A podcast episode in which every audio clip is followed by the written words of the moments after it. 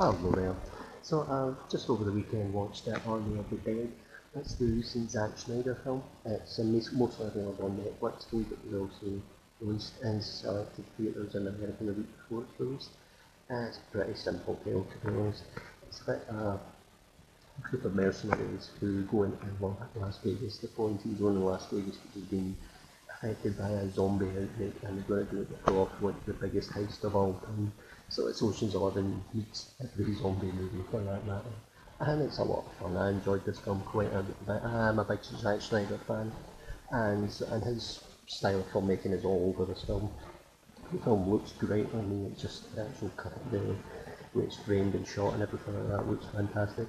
It's a lot of fun. It's actually I've never actually seen his uh, Dawn of the Dead film. I think it came out in 2004, like a couple of years before he did 300. Or, I think it was three years before he did 300, so that's one thing I haven't actually seen that one.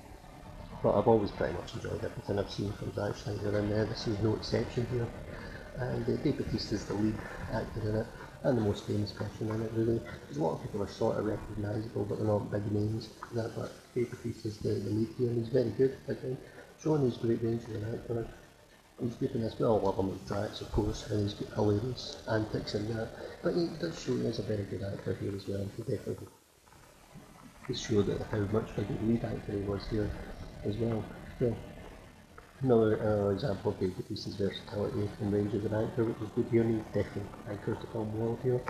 I will say, some of the characters are quite forgettable, and it's not like if anything bad happens to them, it's almost like, oh well, moving on, there's not really any emotional pull with them.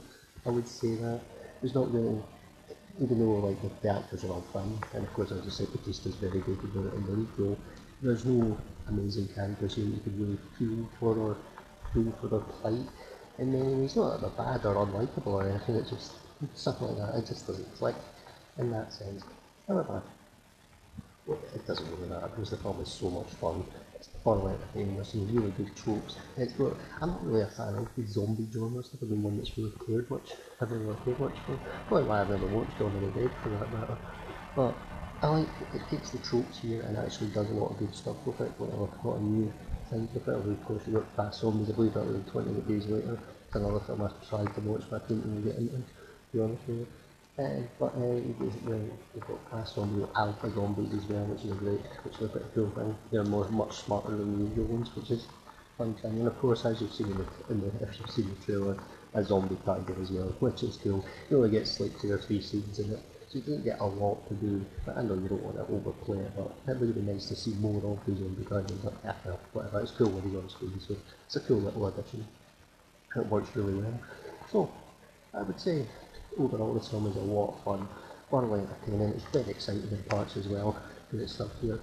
The, I would like to have seen it in the cinema, but they don't seem to be showing it in UK cinemas, but I just watched it at home at Netflix. This is most definitely worth watching this film. A lot of fun, thoroughly entertaining. You'll have a good time with it. I think if you're a, if you're a fan of Zack Snyder, you should definitely watch it. It's definitely it's, it's got his tropes and his personality and stamp all over it, which is it, which is great thing for if you're a fan of his, of course. Um, yeah, so overall, this was a very entertaining film. Lots to enjoy about it. Has its flaws, but you know, it's a lot of fun. I could definitely sit through it again. You could quite easily watch it again. I would say, did it maybe need to be nearly two and a half hours? Probably not. However, it is very fast paced and it is exciting and yeah, it's well worth watching. Definitely, definitely a big thumbs up there for the Army of the Dead. This was, of course, I haven't addressed this really, really the watching wrestling or anything, but the, this was what they did at Backlash as well, the tie-in. I haven't addressed this, but apparently they had zombie lumberjacks as a tie.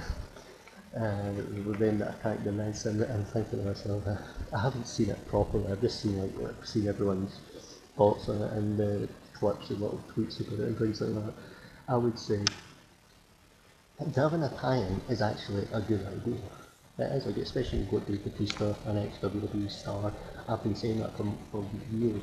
They should do more tie-ins. They didn't really do much for Sasha Banks from The Mandalorian, to be honest, which was a missed opportunity. I don't know what the reason for that was, but whatever.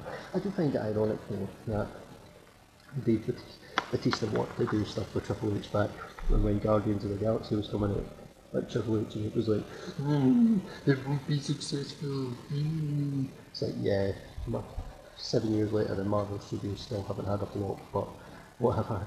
But you'll do something involving zombie lumberjacks for a movie that's mostly straight to streaming, not shown in some theatres. But to be fair, it's not a, it's not a typical straight to streaming movie. If you actually looked at it, looked at production values on it, you'd be like, that's straight to streaming, really? It must have had a pretty penny spent in it. I don't know if that was always planned or if Netflix was bought it I know Netflix do a lot of originals, but. Apparently it's been projected to do very well, and I could see why. If you're at home and you want to watch something, this is very good, a lot of fun, I will say that.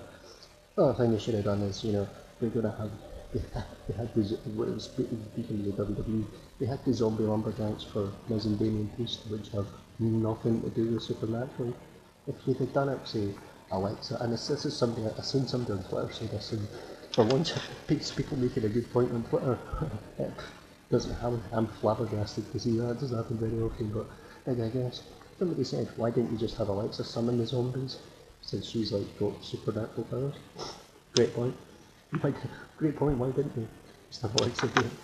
You know, she's the one that's got the supernatural powers and or of course the, the Fiend's not there at the moment. Um, so uh, oh, I digress. Whatever. I digress there. The main thing is to see here is Army of the Dead. I watched it on the weekend there and I enjoyed it a great deal. The opening credits are great fun as well. The use of song choice is throughout the film at certain points worked really well. Big thumbs up. I'm not really a zombie fan. I am a Zack Snyder fan. I'll say one thing, as much as I'd love to see the, like, the Snyderverse be restored, it's kind of nice to see him doing something out with the, the Warner Bros. pressure, out with the DC pressure the fanboy pressure doing his own thing in many ways, and you can see he's been let loose with freedom, and it, it works very well say I enjoyed it. So there you have it. So thanks ever so much for taking the time to listen, goodbye.